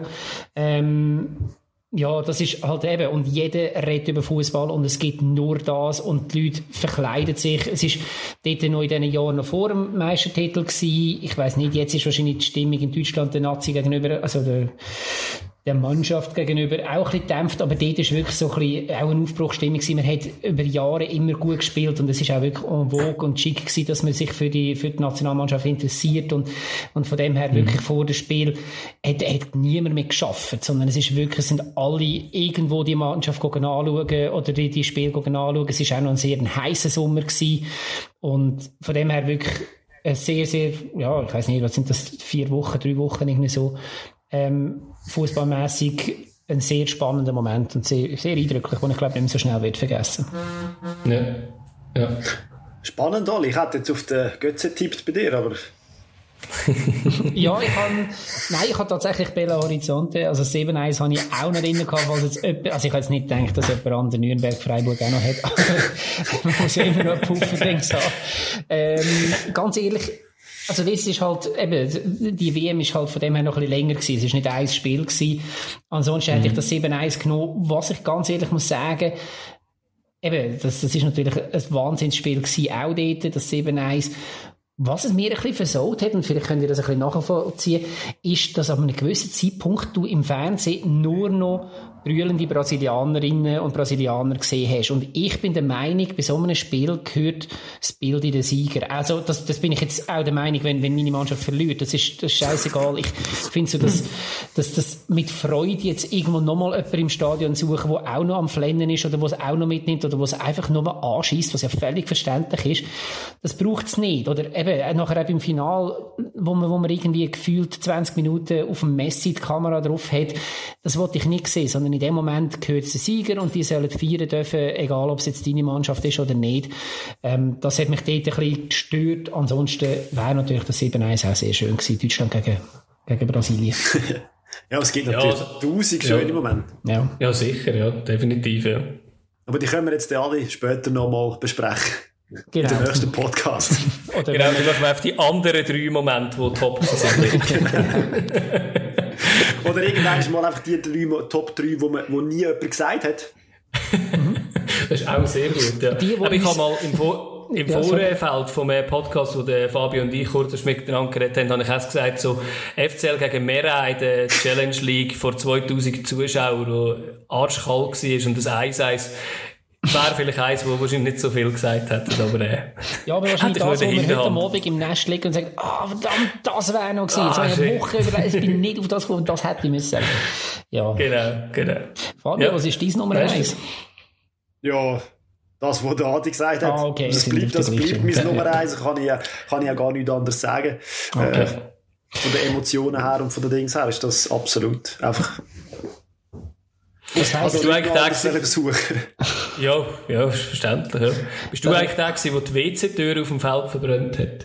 Das habe ich auch noch so sehr schön gefunden, nachdem, äh, nachdem alle sehr lange auf der Wiese auch geblieben sind, oder, hat es eigentlich einfach noch einen riesen Scheiterhaufen am Schluss auch noch gegeben. Das ist so, ist aber immer noch würdig verabschiedet worden. Sag jetzt lieber nichts mehr.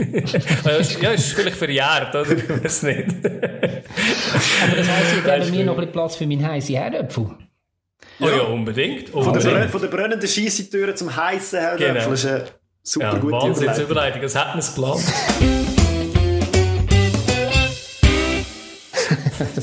Legen wir los. Ja, geil. Der heisse, der heisse Herdöpfel, das mal mit einem wirklich, also es ist ja immer, sind ja wirklich brisante Themen, die wir da immer besprechen. Ich bin sehr, sehr gespannt. Ich freue, ich habe mich auch die ganze Woche darauf gefreut, das zu bringen. Man muss vielleicht sagen, ja. der heisse Herdöpfel ist das Thema, wo einer von uns immer bringt und die anderen zwei wissen nicht im Voraus, was kommt. Das mal ähm, leite ich ein mit einer Frage und einem Statement. Ähm, die Frage ist, was zur Hölle geht mit dem Schweizer Göpp? Statement. Der Schweizer Fußballverband hat in den letzten Jahren den Göpp mehr oder weniger sterben lassen. Oder mehr oder mehr sterben lassen.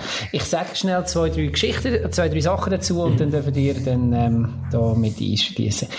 Ich, so ein bisschen im Vergleich, und das mag jetzt ein bisschen populistisch daherkommen, aber im Vergleich sehe ich, ähm, früher erinnere ich mich, der Göpp oder Göpp-Final zumindest, hat das ganze Land geschaut. Jeder hat am Pfingstmändig, oder das Pfingstsonntag, ist mir wirklich nicht mehr sicher, aber am Pfingsten, der Göpp-Final geschaut. Am Ende gesehen. Ist am Ende gesehen.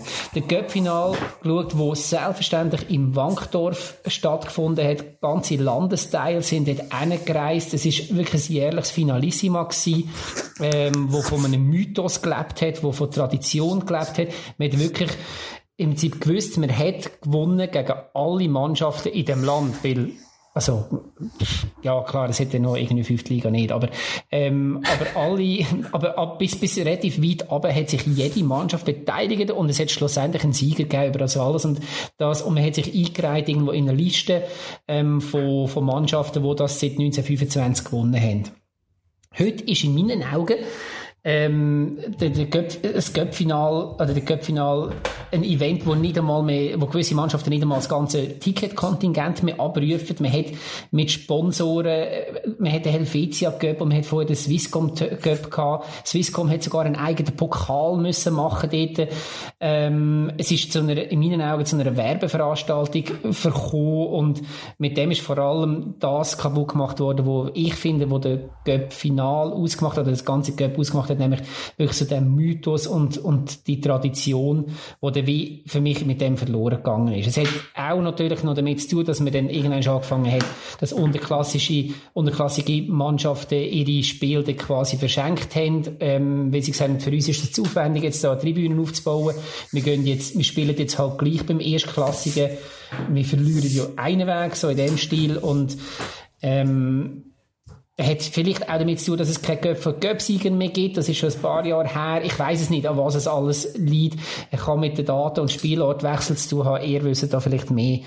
Ich finde es ein relatives Trauerspiel im Moment von einem eigentlich sehr, sehr geilen Wettbewerb. Ja, also ich sehe es ähnlich.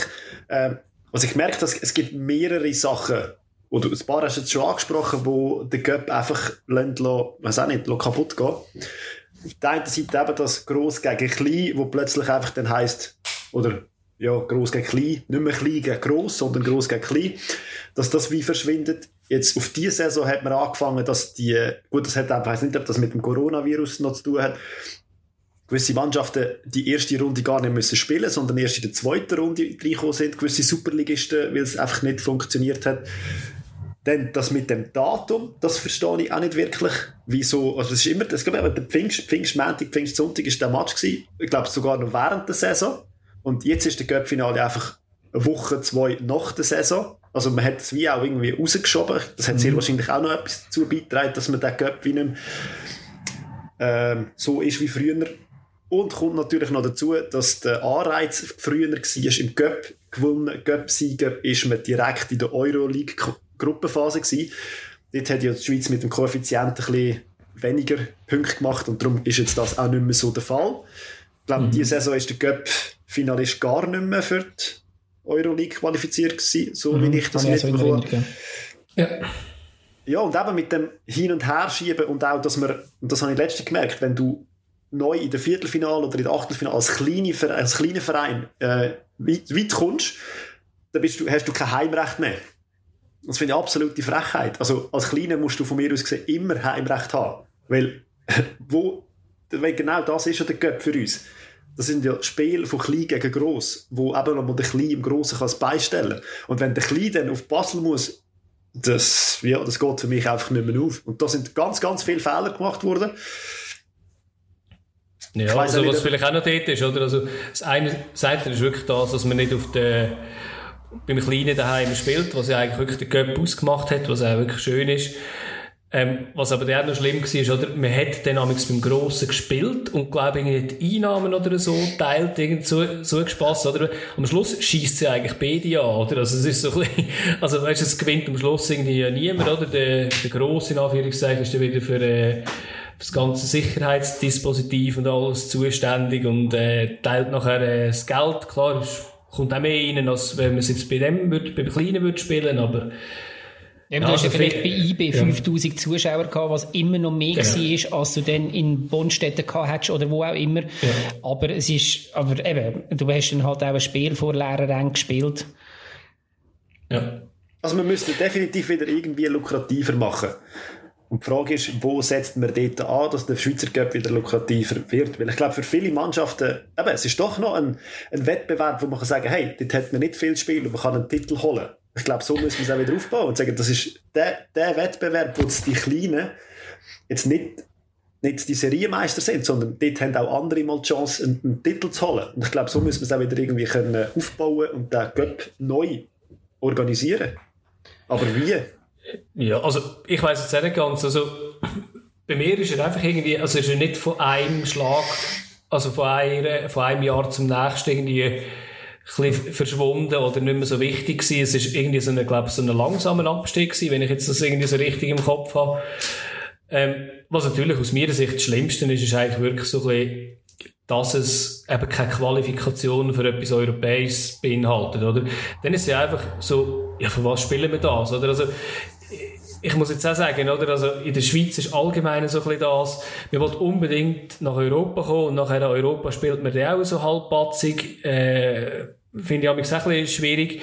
Und jetzt beim Cup ist der aus meiner Sicht fast noch schlimmer gewesen, so, äh, jetzt müssen wir den Cup-Final auch noch spielen, bringt uns ja eigentlich auch nichts, ausser irgendwie Pokal, hat es mich auch ein bisschen gedunkt. Und das, das hat sich natürlich zu früher schon, schon geändert. Ich könnte jetzt aber nicht sagen, ähm, komm, wir machen das und das, außer eben, dass es eigentlich eine Qualifikation für irgendetwas gibt, dass er einen Wert hat und eben, dass man den kleinen Teams die, die, die Spiele einfach gibt. Also, ja. dass sie es auch wollen halt, oder? Also, dass sie auch den, den Mehrwert dahinter sehen, weil sie wollen ja manchmal auch nicht, weil sie einfach sagen, hey, lohnt sich für uns gar nicht. Ja, sie wollen sich ja auch nicht verschulden mit, mit irgendeinem Sicherheitsdispositiv ja. und, und Tribünen, ja. Ich glaube auch, dass auf der einen Seite müsste es müsste es halt eben irgendwo lukrativ sein, sprich, es müsste irgendwo europäisch sich irgendwo auszahlen.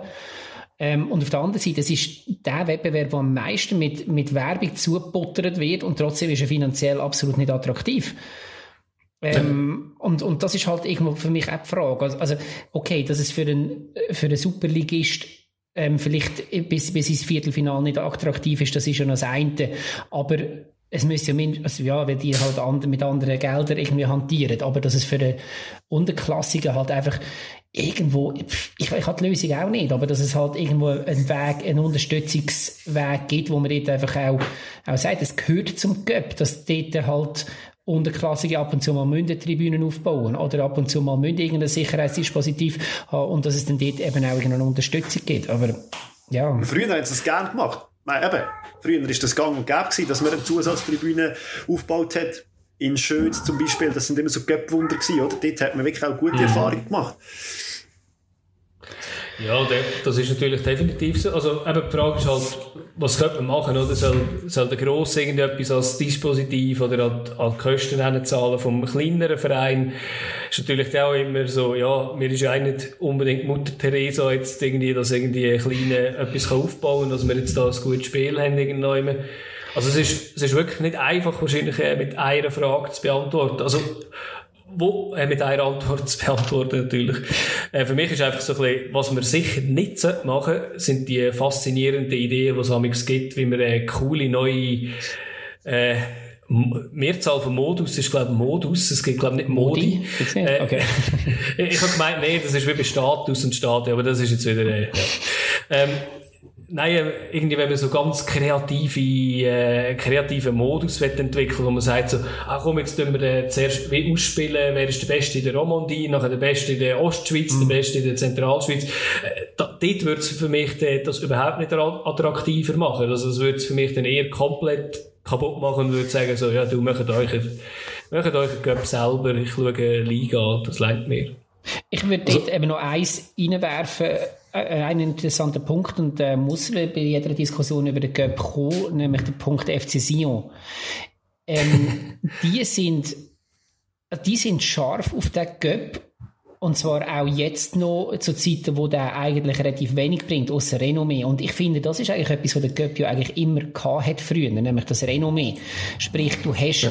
die Bilder, die nicht mehr weggehen von deiner Mannschaft, die der Kübel in die Luft hebt. Und jede Mannschaft hat auf ihrer Seite ähm, die Anzahl Meistertitel und die Anzahl Göpsieg. Also das heisst, mhm. die Frage ist, ist es denn nur abhängig von, von, von der Kohle, die du holst, oder müsste es nicht einfach auch einfach auch sonst interessant sein. Ich meine, damals ein, ein Chiriakis Vorzeit gesagt, hey, das ist der, das ist der Wettbewerb, wo man als Mannschaft mit 80 kann etwas holen. Und er hat das als junger Trainer, also an seiner ersten Trainerstation in der ersten, in der Natia bei Luzern, checken und ist mit dem, mit Luzern ins Finale gekommen. Das hat ihm nachher relativ viele Türen geöffnet. Also ich glaube, ähm, Eben, natürlich, das, das eine ist das Finanzielle und, und, und das Europäische, was nichts bringt, aber auf der anderen Seite muss es nicht irgendwo auch noch ein bisschen mehr geben. Und dann frage ich mich halt eben gleich, ob es halt nicht genauso blöde symbolische Sachen sind, wie es ist immer am gleichen Tag, es ist immer am gleichen Ort und ja und man weiß es und man schaut es und von dem her, es ist ja verlässlich, jeder, der am, wo am, am Pfingstsonntag daheim hockt, weiß ja, am, Samst, am, am, am Nachmittag kommt der Match, genauso wie du zwischen Weihnachten mhm. und Neujahr weißt, dass der Spengler läuft, egal ob jetzt du ein grosser Eishockey-Fan bist oder nicht und du generierst dort eine Einschaltquote, was unter Strich dann auch wieder Geld bringt.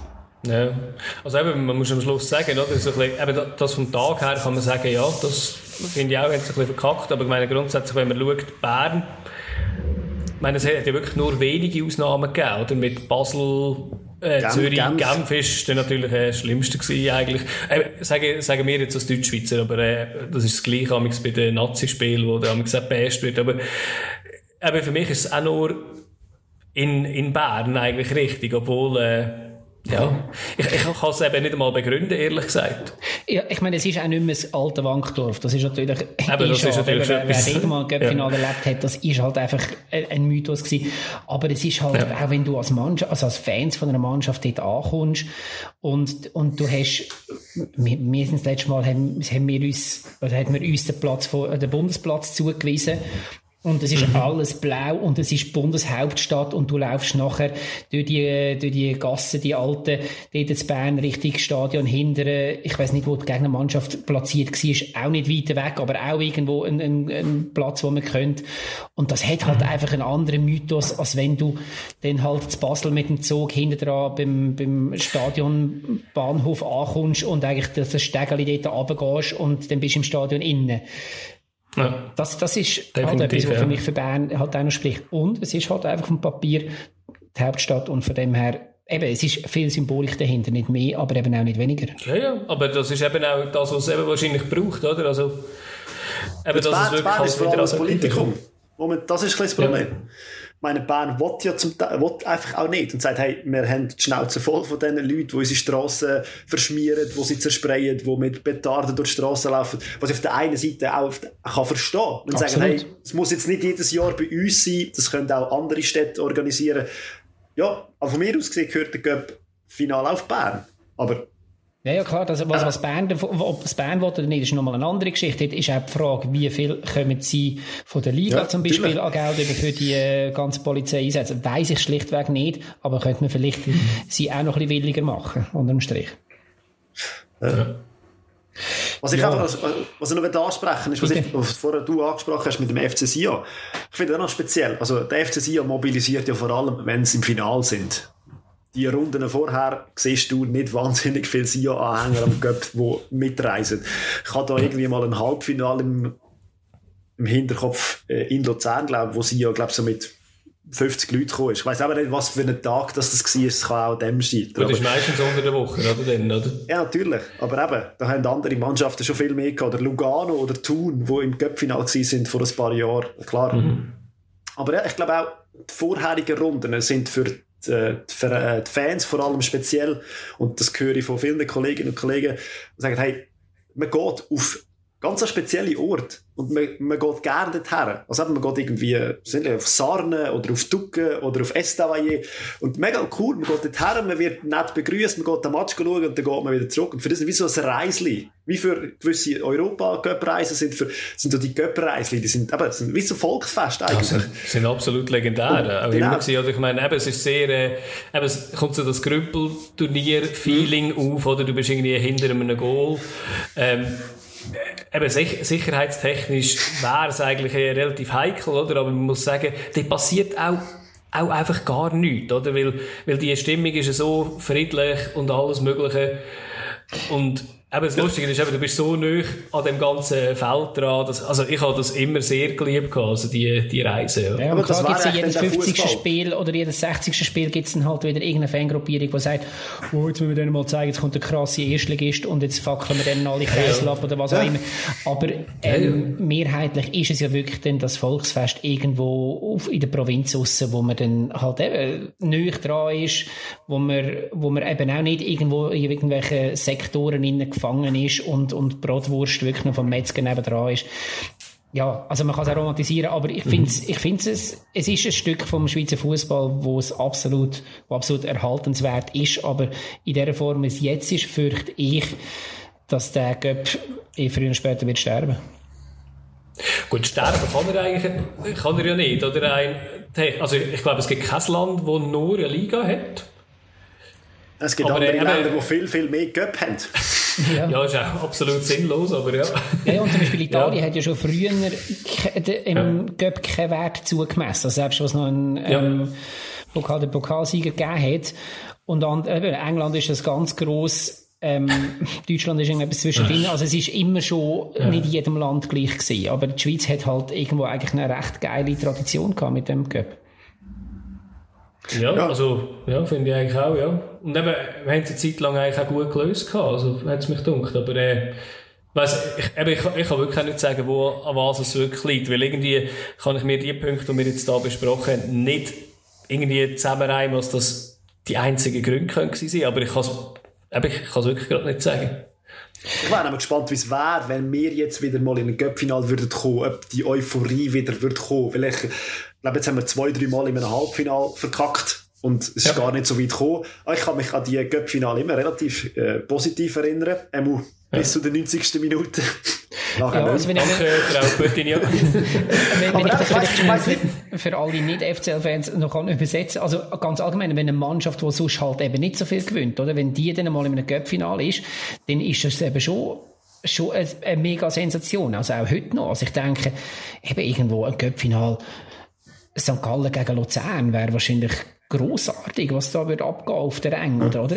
Also, mhm. meine, eben, das Wallis sowieso, und, und das sind halt ganze Regionen, wo dann, wo dann anreisen, und das ist halt eben wirklich cool, und das ist, eben, ich mag mich erinnern an das Cup-Final gegen Basel, wo, wo Basels Kontingent nicht ausgenutzt hat.